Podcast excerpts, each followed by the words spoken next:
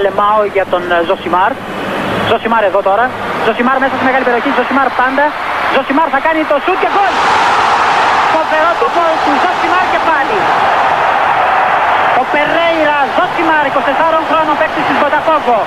Να λοιπόν, ο Ζοσιμάρ, ο αποκαλούμενος μαύρος Ράμπο από τον πατέρα του, που ήθελε λέει να τον κάνει πυγμάχο και να πάρει τα πρωτεία του Κάσιους Κλέι. Τελικά ο ίδιος προτίμησε να γίνει ποδοσφαιριστής και πράγματι φαίνεται τελικά αυτός είχε το δίκιο. Το δίκιο λοιπόν με το μέρος του Ζοσιμάρ. Παρασκευή βράδυ, Eurobasket, εθνική. Παίζει απόγευμα, βράδυ, τι γίνεται, game night, συνθέσεις, αυτά, ιστορίες, δουλεύουμε, κάνουμε, δείχνουμε. Τελειώνει η εκπομπή, ανεβαίνει ο Βλαχόπουλος από το στούντιο της Game Night στα γραφεία του Πόρ 24, λέει για να δω το κεντρικό, να δούμε τι τίτλο θα βάλουμε στην εκπομπή και βλέπει το Μαρσέλο Βηκάνη. Τι να σου λέει, κάτσε, εμείς κάναμε εκπομπή εδώ μπάσκετ, ετοιμαζόμαστε για Γιάννη, παράνοια, τέτοια. Τι Μαρσέλο. Κάπως έτσι, σαν τη μούρ του Βλαχόπουλου στο τι είναι αυτό, υποδέχτηκε, υποθέτω, η πλειοψηφία του κόσμου, οπαδοί του Ολυμπιακού και εμεί, την είδηση της Παρασκευής ότι οι Ισπανοί γράφουν ότι πηγαίνουν στον Ολυμπιακό, στο επιβεβαιώνεται ότι μιλάνε, στο τρέχουν να προλάβουν την προθεσμία της Ευρωπαϊκής Λίστας, στο έρχεται. Παπαπαπ, Escalation ανακοινώθηκε κάπου λίγο μετά τα μεσάνυχτα. Και λες, κάτσε ρε φίλε, πώς έγινε αυτό, μισό λεπτάκι. Έγινε. Έγινε, ήρθε, story αυτά, αεροδρόμιο, έρχομαι, αεροπλάνο, Καραϊσκάκης, καπνογόνο κτλ. Ο Μαρσέλο θα παίξει στον Ολυμπιακό από τη Ρεάλ Μαδρίτη. Διορθώνω. Από 16 σεζόν στη Ρεάλ Μαδρίτη. Διορθώνω. Από 16 σεζόν στις οποίες έγινε ο άνθρωπος που έχει κατακτήσει τα περισσότερα τρόπαια με τη λευκή εμφάνιση. Διορθώνω εκ νέου. Από 16 σεζόν με την τελευταία να είναι. Δεν έπαιζε πολύ βέβαια, 800 λεπτά έγραψε, αλλά να είναι στα χαρτιά ο πρώτος αρχηγός της Ρεάλ Μαδρίτης. Αυτός πήρε το περιβραχιόνι όταν ο Ράμος πήγε στην Παρί. Σημείωση, αστερίσκος, ο πρώτος μη Ισπανός αρχηγός της Ρεάλ Μαδρίτης από το 1904. Αυτός. Και θα παίξει εδώ Greek Super League, Ζωσιμάδες Stadium, Θεόδωρος Κολοκοτρώνης κτλ. Και Καραϊσκάκης, φυσικά. Είναι λίγο τι ζούμε η φάση. Δηλαδή, οφείλει να το παραδεχτείτε τώρα. Ολυμπιακή, μη Ολυμπιακή. Είναι λίγο τι ζούμε. Δεν είναι απλό. Δεν είναι απλή ιστορία και είναι και. Έρχεται και σε μια εποχή που τις κινήσεις αυτές τις έχουμε λίγο ρετρό. Ανήκουν στο παρελθόν. Συνέβαιναν κάποτε στο ελληνικό ποδόσφαιρο. Βέβαια. Τύπου Μαρσέλο δεν συνέβαιναν σχεδόν ποτέ. Θέλω να πω, θα το συζητήσουμε και στη συνέχεια. Τέτοιος ακριβώς άλλος ένας. Εντάξει. Σε κάθε περίπτωση τέτοιου τύπου αεροδρομίου που τους λέγανε παλιά. Να ανοίξω για μια παρένθεση ακόμα. Κάναμε εκπομπές με τον Τζάρλι ακόμα. Είχε έρθει Μπερμπάτοφ, νομίζω στον Πάουκα. Τον Μπερμπάτοφ το κάναμε. Δεν θυμάμαι, για τον Εσχέν. Κάναμε μαζί ακόμα εκπομπή. Και του λέω, ρε, αυτή τη συνήθεια με το αεροδρόμιο πότε θα την κόψουμε. Δηλαδή, πότε θα πούνε οι ομάδες όπως κάνουν στην Ισπανία, ελάτε στο γήπεδο. Τι αεροδρόμιο. Δηλαδή, παλιακό είναι αυτό το παιδί μου. Τελείωσε. Πάει τώρα. Στο γήπεδο. Κερκίδες, να βλέπετε όλοι. Στο αεροδρόμιο, πώς θα τον δείτε. Να μην ταλαιπωρούμε τον κόσμο που θέλει να πετάξει και να μπαίνει ο παίχτης σε κάτι ποδοσφαιρικό. Να κάνει τα κόλπα του, να πηγαίνει, να πεινάσει μπάλες κτλ. Τα είδαμε τελικά. Και αυτά με την έλευση του Μαρσέλο. Βέβαια, για να πεις στον κόσμο, έλα στο γήπεδο για να αποθεώσεις κάποιον, πρέπει να είσαι σίγουρος ότι θα υπάρξει και μεγάλη προσέλευση. Δηλαδή, αν όχι full house, ότι. Θα υπάρξει, δεν μπορεί να του πεις έλα στο γήπεδο κάτι φέραμε. Τον τάδε είναι παιχταράς. Πρέπει να είναι κάποιος που θα έχει ρίξει τα τσιμέντα. Ο Μαρσέλο με 5,5 πόσους έχει εκατομμύρια followers στο Instagram που έχει 500.000 Ολυμπιακός, είναι τέτοια κατηγορία. Τι να κάνουμε τώρα. Πώς θα γίνει. Δηλαδή το story με τον Μαρσέλο να χοροπηδάει στο κέντρο του γηπέδου μαζί με τους γιους του έχει, ξέρω εγώ, 5 εκατομμύρια προβολές. Τα υπόλοιπα story που έχει ανεβάσει ο Ολυμπιακός έχουν κάτι χιλιάρικα. Δηλαδή είναι τα μεγέθη. Δεν μπορούν να συγκριθούν. Εντάξει. Οι φανατικοί του Ζοσιμάρ είμαι σίγουρος ότι θα το απαντήσουν. Εγώ δεν βρήκα το χρόνο να το ψάξω. Σε ποιο podcast ήταν της περσινής σεζόν που κάποια στιγμή δεν ήταν αυτό το θέμα μας, αλλά πάνω στην κουβέντα με πιάνει ένα τέτοιο και λέω ξεπεράστε λίγο το παρελθόν και τη λατρεία που έχετε σαν πρόσωπα που σας μεγάλωσαν. Ξεπεράστε το λίγο το παρελθόν. Δηλαδή ο Μαρσέλο είναι καλύτερος από τον Ρομπέρτο Κάρλος. Και ο Ντάνι Άλβες είναι καλύτερος από τον Καφού. Τι να κάνουμε τώρα, μεγαλώσαμε με τον Ρομπέρτο Κάρλος και τον Καφού. Οι άλλοι που βγήκαν από την ίδια χώρα στις ίδιες θέσεις, αριστερός μπακ, δεξιός μπακ, είναι καλύτεροι. Τι να κάνουμε τώρα. Κάπως έτσι το είχα πει. Δεν μπορώ να με κατηγορήσετε να πω κάποιος ότι τώρα ξαφνικά που ο Μαρσέλο ήρθε να παίξει τον Ολυμπιακό, ότι τώρα θυμήθηκες να μας πεις ότι είναι ο Γκόουτ αριστερός μπακ. Όχι, το έχω ξαναπεί.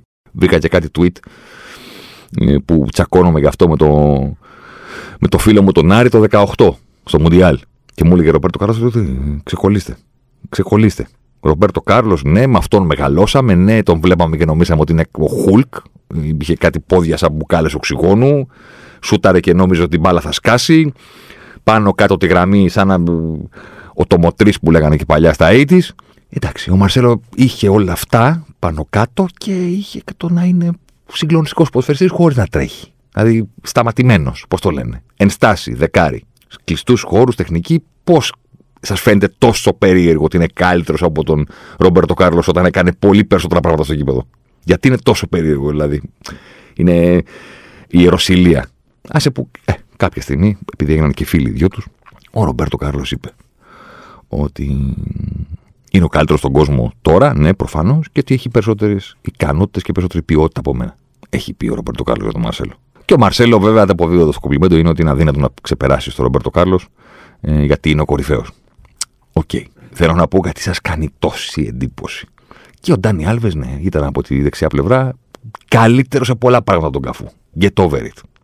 Επίσης, θυμάμαι ότι είμαι κάποιος ο οποίος και σε ραδιοφωνικές εκπομπές και σε κείμενα, και ίσως κάποια στιγμή να το έχω αναφέρει και σε podcast, είμαι στεναρά κατά τέτοιων μεταγραφών. Οπότε αντιλαμβάνομαι ότι μπορεί να υπάρχουν κάποιοι που θα τους ξενήσει, ας πούμε, τώρα η θετική αναφορά και η αλεγρία για την έλευση του Μαρσέλο.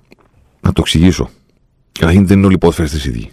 Υπάρχει το ναι, μεγάλος παίκτης, μεγάλο όνομα, και υπάρχει και το δεν θα το χωνέψω πως ήρθε αυτός. Ο Μαρσέλο ανήκει σε αυτή την κατηγορία. Εντάξει. Δεύτερον, εκεί που είμαι αντίθετος είναι στο να παίρνουν οι ελληνικές ομάδες πλην του Ολυμπιακού, και θα εξηγήσω γιατί πλην του Ολυμπιακού.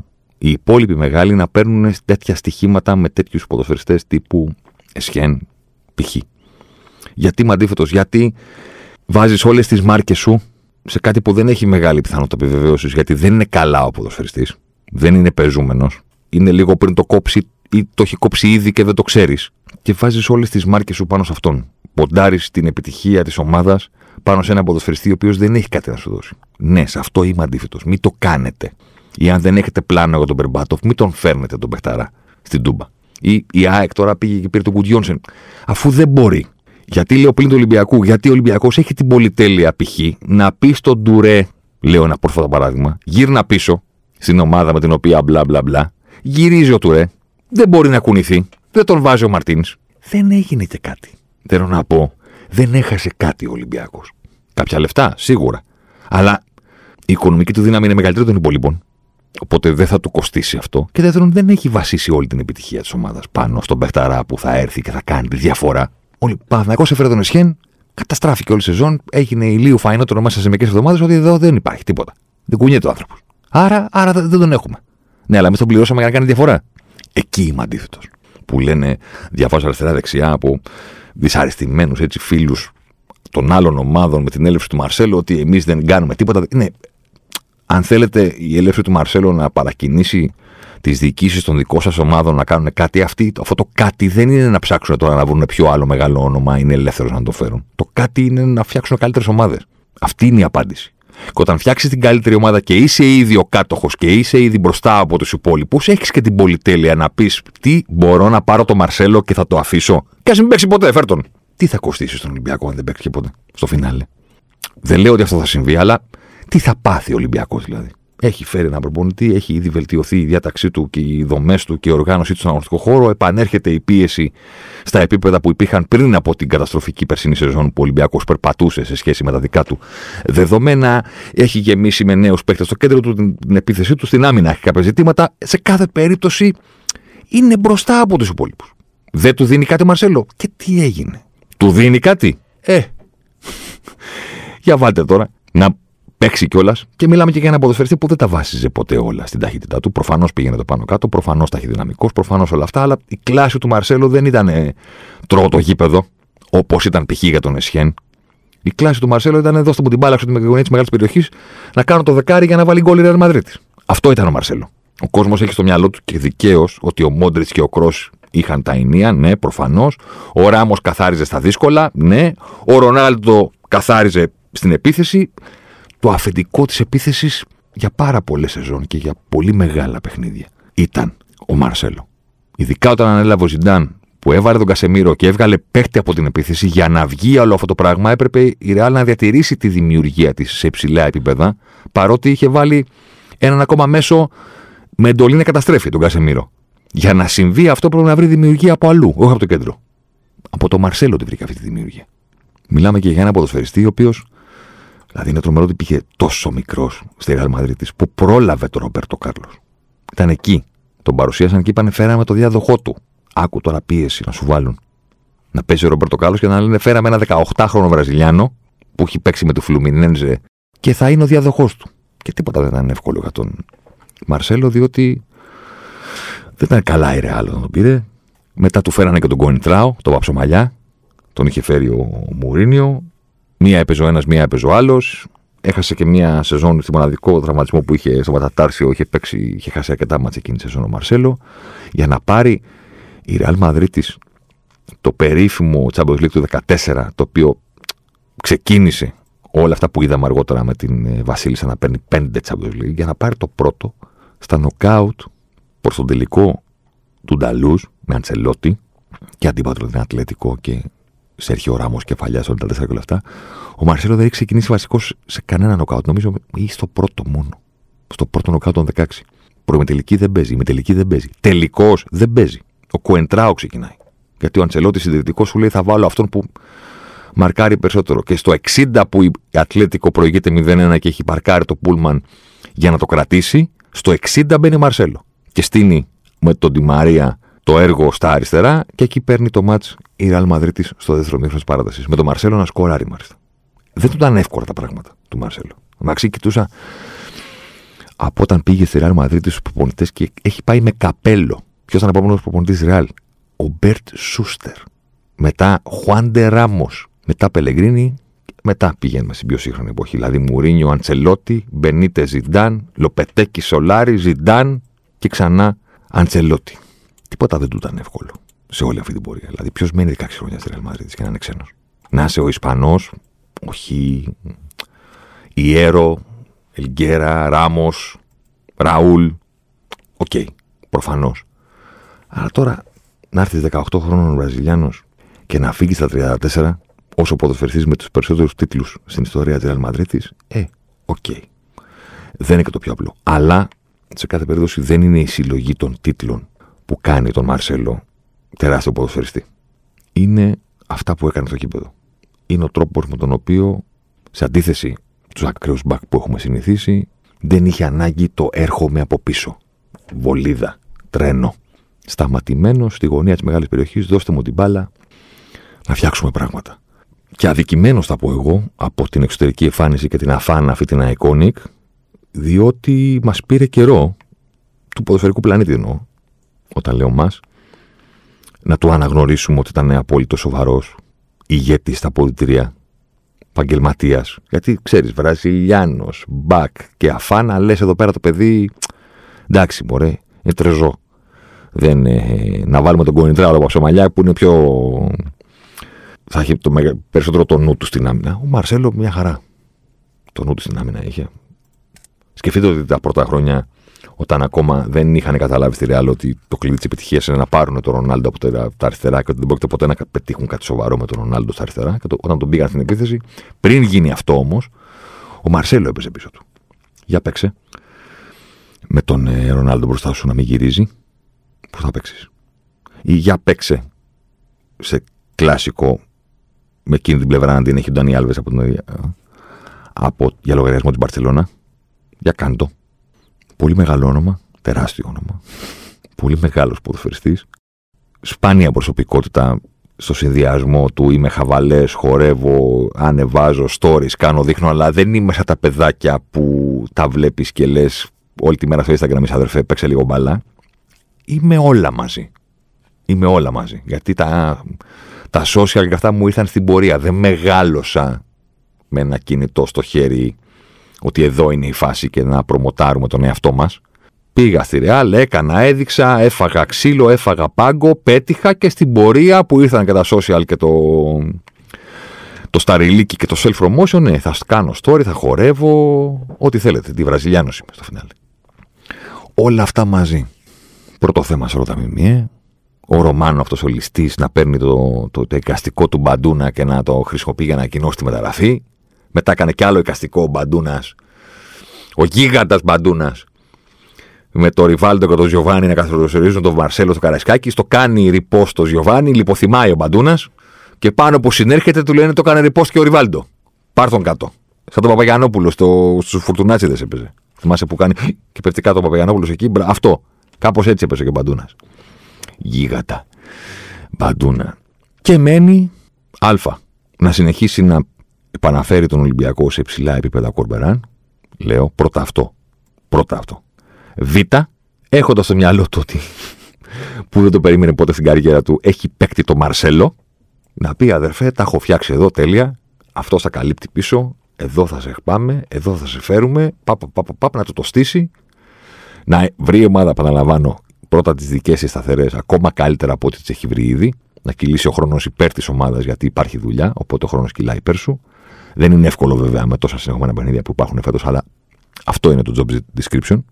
Να αλλάξει σταθερά το αεροπλάνο την ώρα που πετάει. Τα πάμε.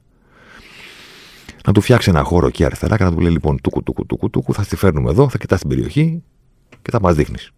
Θα πηγαίνεις από μέσα, θα πηγαίνεις από έξω. Αυτό μένει.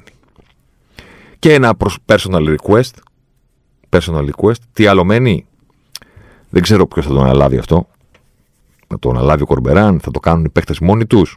Δεν ξέρω. Πρέπει κάποια στιγμή να την έχει κάποιος στα δεξιά και να κάνει μια αλλαγή γηπέδου από τη μία γραμμή στην άλλη. Ψηλά να πάει η μπαλά όμως.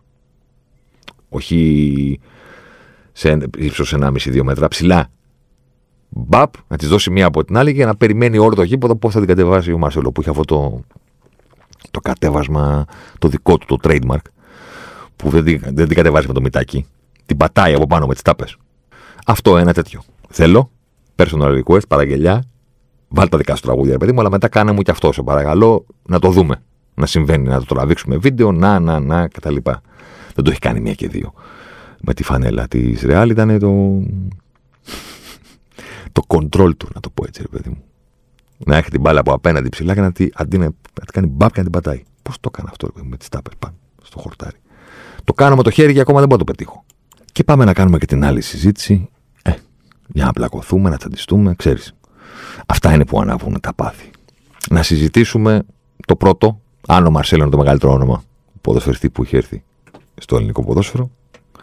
Και το δεύτερο να βάλουμε έτσι λίγο κάτω και άλλους ποδοσφαιριστές που κατά τη γνώμη μας μπαίνουν ψηλά στη λίστα των μεγαλύτερων ονομάτων που έχουν έρθει στην Ελλάδα. Ξεκινάμε από το πρώτο. Εντάξει, ο Ριβάλντο είναι. Αλλά αν κάποιος σου πει ότι κοιτάξε να δεις, Ρεάλ Μαδρίτης, 16 σεζόν, 5 Champions League, δηλαδή όποιος βλέπει Champions League στον πλανήτη τα τελευταία 10 χρόνια έχει δει τον Μαρσέλο να παίζει τελικό και να τον κερδίζει. Και είναι και η Ρεάλ. Πάλι Ριβάλντο θα πω. Παρότι τότε δεν βλέπαμε την Μπαρτσελόνα τόσο πολύ. Αλλά είναι η θέση. Ένα. Μπροστά. 9,5 και δεκάρι και παίχτη που βάζει πάνω από 20 γκολ το χρόνο. Εντάξει. Είναι η θέση. Είναι αδιαφυσβήτητα. Τα δύο Μουντιάλ βασικός με τη Βραζιλία. Ένα το παίζεις. Δύο Μουντιάλ από 7 παιχνίδια. Γιατί πήγε και 2 φορές τελικό. Έχει παίξει 14 παιχνίδια βασικός με την Εθνική Βραζιλία σε Μουντιάλ ο Ριβάλντο. Το ένα το έχασε στον τελικό, το άλλο το πήρε στον τελικό. Δηλαδή, Ρονάλντο λέγαμε, μετά τι λέγαμε? Δεν λέγαμε Ριβάλντο. Και κερασάκι, Μπαλοντόρ. Έχει πάρει τη ρημάδα τη χρυσή μπάλα. Δηλαδή, πώς να του πεις ότι δεν είσαι εσύ το μεγαλύτερο όνομα που είχε ποτέ στην Ελλάδα? Το λες. Από την άλλη, εγώ θα πω στον αέρα ότι αν κάποιος μου πει ότι κοίταξε να δεις, αλλάζουν οι εποχές, άλλη προβολή έχει ο Μαρσέλο, άλλη προβολή υπάρχει πλέον στο ποδόσφαιρο, σε όλα αυτά. Είναι ο Μαρσέλο ισάξιος με τον Ριβάλντο σαν όνομα στον ερχομό στην Ελλάδα. Δεν θα του πω λες βλακίες. Όπως έλεγα σε οποιονδíποτε που μπορούσα. Προσπαθώ κάποια στιγμή να με πεις ότι δεν είναι ο Ριβάλντο το μεγαλύτερο όνομα που ήρθε στην Ελλάδα. Και ποιος είναι? Πασκαλά. Σημείωση. για να κάνουμε την επόμενη κουβέντα που θα πλακωθούμε. Εντάξει. Είμαι σίγουρος. Σημείωση. Όταν λέμε το μεγαλύτερο όνομα, δεν συζητάμε την αξία, δεν συζητάμε τους τίτλους, δεν συζητάμε το κόστος μεταγραφής, δεν συζητάμε την αμοιβή. Όταν λες όνομα, το μεγαλύτερο, συζητάς αυτό ακριβώς που λένε και στα μπουζούκια. Να κλείσουμε ένα μεγάλο όνομα, να ανοίξουμε το μαγαζί. Την αναγνωρισιμότητα. Αυτό συζητάμε. Την επηρεάζουν οι τίτλοι και η θέση που παίζει και όλα αυτά. Φυσικά. Και η ομάδα που παίζει. Συμφωνώ. Αλλά δεν συζητάμε αυτό ή το αν ήσουν καλύτερος ποδοσφαιριστής. Μην πείτε ο άλλος ήταν έτσι και ο άλλος ήταν γιουβέτσι και ήταν παιχτάρα. Δεν μιλάμε γι' αυτό. Μιλάμε την ημέρα που ανακοίνωσε η ελληνική ομάδα την απόκτησή σου, πόσοι σε ήξεραν στον πλανήτη. Σε πόσους θα έδειχνε τη φωτογραφία σου και θα λέγανε αυτός είναι το Ριβάλντο. Ο Μαρσέλο ποιος είναι. Αυτός. Μπράβο. Αυτό σημαίνει το μεγαλύτερο όνομα. Μην έχετε στο μυαλό σας, μα ήταν παιχταράς, μα κόστισε τότε, μα τότε που ήρθε κανένας δεν το πίστευε. Στον πλανήτη όλο, όχι στην Ελλάδα μόνο, δεν μετρείται έτσι το όνομα, από τη δική μας τη γωνιά εδώ, όλοι και όλοι μάξιμου 10 εκατομμύρια, από τον πλανήτη όλο, ποιος είναι ο πιο διάσημος. Αυτό είναι το όνομα. Με αυτό λοιπόν στο μυαλό. Πρώτον, ήταν τεράστιοι ποδοσφαιριστές. Ο Ζάιτς, ο Τετάρη, ο Πορτάσοφ. Ήταν συγκλονιστικό στο ποδόσφαιρο εκείνης της εποχής που ήταν στα 80's, αλλά είχαμε και γεμάτα γήπεδα τότε. Μην τον λέτε, ξέρεις, υποτιμητικά στη δεκαετία του 80. Υπήρχαν και πράγματα στη δεκαετία του 80 που θα παρακαλάγαμε να τα είχαμε τώρα. Όπως η προσέλευση του κόσμου τα γήπεδα. Ο Ζάετς, ο Ντέταρ και ο Ποτάσοφ, που είναι τα πρώτα ονόματα που σου έρχονται στο μυαλό πριν από την αλλαγή της χιλιετίας. Τουλάχιστον στο δικό μου το μυαλό. Αν ξεχνάω κάποιον, διορθώστε με. Εντάξει. Ήταν παιχταράδες. Ήταν συγκλονιστικό το ότι ήθελαν να παίξουν στο ελληνικό πρωτάθλημα. Δεν μπορώ να τους συγκρίνω με τα ονόματα που έχουν έρθει από το 2000 και μετά. Όχι σαν παίκτες, σαν όνομα, σαν αναγνωρισιμότητα. Ναι, ο Ζάιτς ήταν αρχηγός εθνικής Ιουγκοσλαβίας. Ο Τέταρη έπαιζε στην Bundesliga. Ο Πορτάσοφ ήταν ο φορ, ο βασικός της εθνικής ομάδας Σοβιετικής Ένωσης. Huge! Και τώρα τι, θα περπατάγανε στον Οδύνο και θα τους σταματάγανε για αυτόγραφα. Δηλαδή σε ποια πόλη του κόσμου πέρα από τη δική τους. Δηλαδή πέρα από τη χώρα τους και άντε και, και στη χώρα που παίζουν μπάλα. Σε ποια χώρα του κόσμου περπατάγανε και θα απογράφανε αυτόγραφο. Το λέω καθ' υπερβολή τώρα, μην τζαντιστείτε, αλλά καταλαβαίνετε τι θέλω να πω. Έβλεπε κανένας ποδόσφαιρο πέρα από το δικό του το πρωτάθλημα στη δεκαετία του 80. Πού να τα πετύχει, να τα δει ζωντανά. Τους βλέπαμε στα Μουντιάλ και στα Euro. Το δέχομαι. Αλλά αρκεί αυτό, αρκούν τα 3 παιχνίδια στο Μουντιάλ για να σε ξέρει όλος ο πλανήτης. Πεχταράς ο Ζάιτς. Μάγος ο Τέταρη. Μίνκο ο Πορτάσοφ. Το δέχομαι. Μιλάμε για το όνομα. Το δεν έδειχνε στον Πορτάσοφ δηλαδή πουθενά εκτός Ευρώπης και σου λέγανε α, αυτός είναι ο βασικός εντερφόρ της Σοβιετικής Ένωσης. Τον έδειχνε στο Ζάιτς και σου λέγανε αυτό το ελάφι στο κέντρο αρχηγός εθνικής Ιουγκοσλαβίας. Ποιος να τον ήξερε. Σε σχέση με την αναγνωρισιμότητα του Μαρσέλο. Σε σχέση με την αναγνωρισιμότητα του Ριβάλντο. Εντάξει. Το βγάλαμε αυτό τη μέση. Ψιλοσυμφωνούμε. Πάμε στο επόμενο. Δεν είναι Γιωβάνι Τρίτος. Παιδιά. Μαγός. Κόπερφιλντ. Δεν διαφωνούμε, δεν συζητάμε αυτό όμως. Το διάστημά τους στην Μπαρσελόνα δεν είναι μεγάλο, του Γιωβάνι. Και είναι και ένα διάστημα στο οποίο ναι, έχει βάλει γκολ σε ντέρμπι με την Ρεάλ Μαδρίτη και τους έκανε και χειρονομίες και τους έκανε και τέτοια κτλ. Δεν είναι μεγάλο, δεν ήταν πάντα εκεί. Τσακώνονταν με το Φανχάλ, έχει πει τη φοβερή ατάκα του Φανχάλ στου μεσογράφου, ότι όπως μου πει τι θέση παίζει ο Γιωβάνι θα τον βάλω να παίξει. Άλλος μεγάλος αυτός. Που του λέγανε γιατί δεν παίζει, γιατί δεν παίζει και λέει ωραία.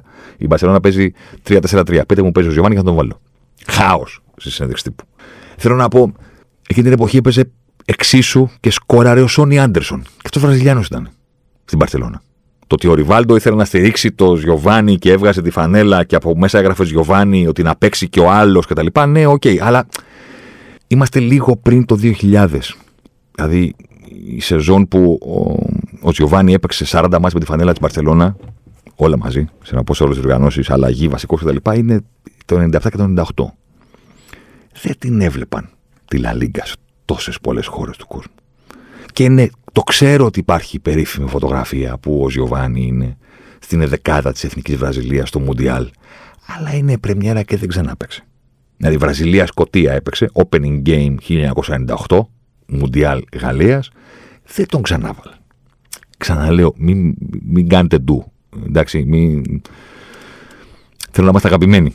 Δεν μιλάμε για την αξία του, ούτε για το αν ήταν μάγος, ούτε για τι προσέφερε στον Ολυμπιακό. Μιλάμε για το καλοκαίρι του 99. Πόσοι ήξεραν ποδοσφαιρόφιλοι στον πλανήτη, τον Γιωβάνι. Δεν είναι τρίτος. εκτιμώ. Θα μου πεις, και ποιος είναι από πάνω του, αφού δεν είναι ο Γιωβάνι το τρίτο όνομα σε αναγνωρισιμότητα παγκοσμίως στους ποδοσφαιρόφιλους ανά τον πλανήτη. Θα τσαντιστείτε. Ο Σιλμπέρτο Σίλβα, καθόλου μάγος, εντάξει, το ακριβώς αντίθετο, okay, boring σχεδόν, ήτανε βασικός το καλοκαίρι του 2002 στην Εθνική Βραζιλίας, που πήρε το Μουντιάλ. Δεν τον ήξερε κανένας μέχρι τότε. Ναι, εμφανίστηκε ξαφνικά κομίτης από την Ατλέτικο Μινέιρο, ο οποίος έπαιζε στόπερ τότε. Τον έβαλε σκολάρι μαζί με τον άλλο, τον, που ήταν για γέλια, τον Κλέμπερσον, στο κέντρο της Εθνικής Βραζιλίας. Ξαφνικά τον είδαμε μπροστά μας. Δεν είδε κανείς το Μουντιάλ και είπε Παναγία μου, τι είναι αυτό με τον Ζιλμπέρτο Σίλβα. Τότε ασχολούμασταν όλοι με την πεντάδα. Ρονάλντο, Ριβάλντο, Ροναλντίνιο και οι δύο στα άκρα, Ρομπέρτο Κάρλος, Καφού. 5 κουβαλούσαν το πιάνο και άλλοι 5 το έπαιζαν. Ο Ζιλμπέρτο ήταν αυτός που το κουβαλούσαν. Εργάτης. Οι άλλοι πήρανε το Μουντιάλ ενώ παίζοντας. Ο Ζιλμπέρτο δεν έπαιζε, κατέστρεφε. Εμφανίστηκε ξαφνικά σε κομίτης. Εντάξει. Και κρατήστε στο μυαλό σας, μιλάμε για το όνομα και την αναγνωρισιμότητα. Πήγε στην Arsenal. Πήγε στην Arsenal όχι του 2010, ούτε του 2020. Πήγε στην Arsenal του 2002, που το πρωτάθλημα το διεκδικούσαν η United και η Arsenal. Πήγε στην Arsenal που ήταν η ομάδα της Premier League. Αυτή ήταν και η United. Ferguson εναντίον Wenger. Henry, Giggs, Beckham, όλα αυτά. Πήγε σε αυτούς και παίξε 6 σεζόν full, μέχρι και την τελευταία, 7 σεζόν. Μία σεζόν δεν έπαιξε πολύ, το 4-5. 51 μάτς, 45 μάτς, 48 μάτς, 47 μάτς, 36 μάτς. Και το πήρε και αίτητος. Είναι κομμάτι της Arsenal που ένα χρόνο μετά την έλευσή του, το 2003-2004, πήρε αίτητη την Premier League. Δηλαδή, μνημονεύεται αιώνια. Θα μου πεις, αυτό τον κάνει μεγαλύτερο όνομα από το Βραζιλιάνο μάγο που έπαιζε την Μπαρσελόνα? Ναι, γιατί είναι περισσότερες σεζόν στα φώτα. Και επίσης, από το 97-98 που έπαιζε ο Γιωβάνι στην Μπαρσελόνα μέχρι το 2003-2004, έχουμε μεσαλαβήσει χρόνια που το τηλεοπτικό κοινό που μπορεί πλέον με το πάτημα ενός κουμπιού να δει την Premier League ή τη La Liga ή ό,τι θέλει, έχει πολλαπλασιαστεί. Είναι πολύ μεγάλη η αναγνωρισιμότητα του Ζιλμπέρτο Σίλβα για να τον παραγνωρίσουμε έτσι. Ποδοσφαιρικά δεν τον εκτιμούσα ποτέ. Θεωρούσα ότι ο Παναθηναϊκός ξόδεψε λεφτά τα οποία δεν έπρεπε να ξοδέψει για να τον φέρει. Γιατί δεν θα του κάνει διαφορά, θα ήταν πάρα πολύ καλός αυτό που κάνει, το οποίο ήταν limited. Παρ' όλα αυτά ήθελαν να τον πάρουν, τον πήραν. Αλλά σαν αναγνωρισιμότητα, συγγνώμη που θα σας το πω, αλλά ποδοσφαιριστής που παίζει 6 χρόνια στην Premier League, στα μέσα της δεκαετίας, σχεδόν όλη τη δεκαετία του 2000, τον έχει δει περισσότερος κόσμος από ό,τι έχει δει κάποιον που έπεσε για 2 χρόνια στην Μπαρσελόνα το 97-98. Το βλέπουν περισσότεροι αυτό το ρημάδι το πρωτάθλημα. Και όταν μιλάμε για όνομα, πρέπει να το απομονώσουμε αυτό. Επίσης, για να επιστρέψουμε σε παίκτη του Ολυμπιακού, ας πούμε, ο Καμπιάσο δεν είμαι σίγουρος ότι τον ήξερε λιγότερος κόσμος από ό,τι ήξερε τον Γιωβάνι. Άλλος πάλι που τον χορτάσαμε με το κουτάλι. Λίγο στη Ρεάλ, πολύ στην Inter, με την Αργεντινή σε όλες τις μεγάλες διοργανώσεις τότε. Ενώ ο Γιωβάνι εμφανίστηκε στην αρχή του έργου σε ένα Μουντιάλ και αυτό ήταν. Πήρε το ιστορικό τρέμπλ.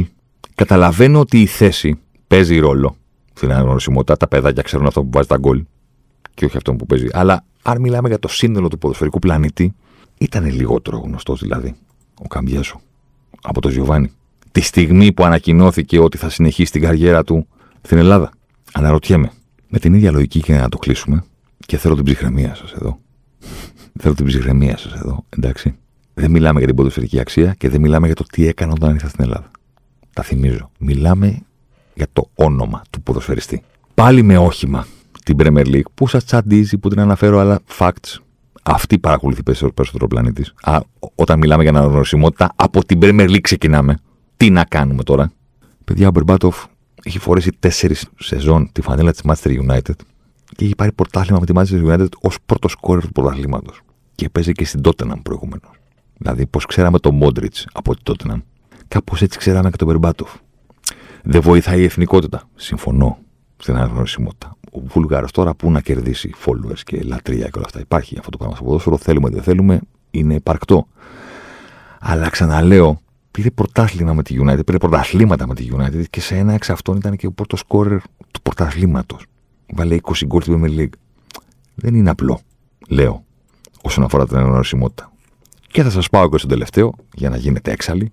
Δηλαδή, τον Εσχέν υπήρχε ποδοσφαιρόφιλος που δεν τον ήξερε. Ήρθε εδώ, τίποτα. Δεν ήταν ποδοσφαιριστής.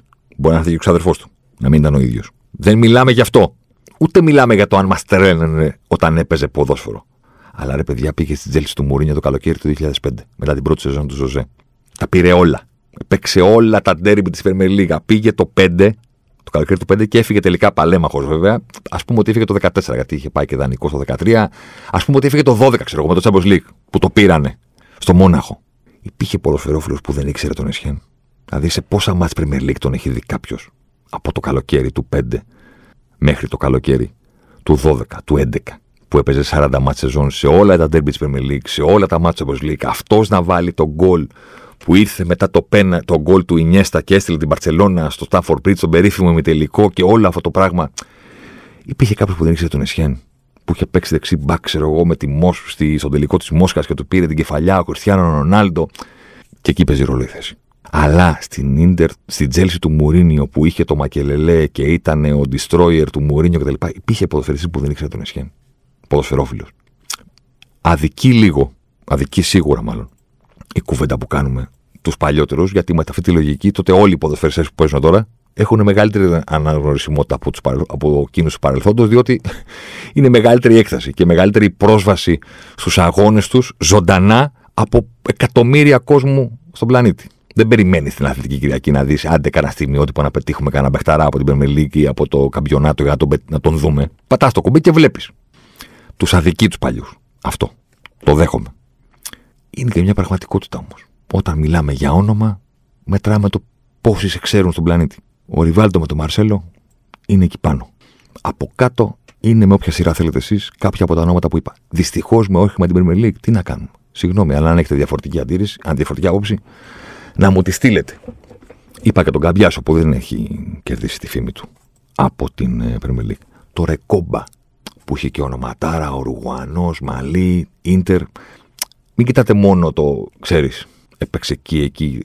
Η αναγνωρισιμότητα είναι περίεργη ιστορία. Δηλαδή, και ο Καρβαχάλ κέρδισε πάρα πολλά με την Ρεάλ Μαδρίτη παίζοντας τη δεξιά. Αλλά ο Μαρσέλο ήταν ο Μαρσέλο. Ο καλύτερος ίσως όλων των εποχών στη θέση του. Βραζιλιάνος, αφάνα, παιχταράς. Τα έχει όλα. Τικάρει όλα τα κουτιά.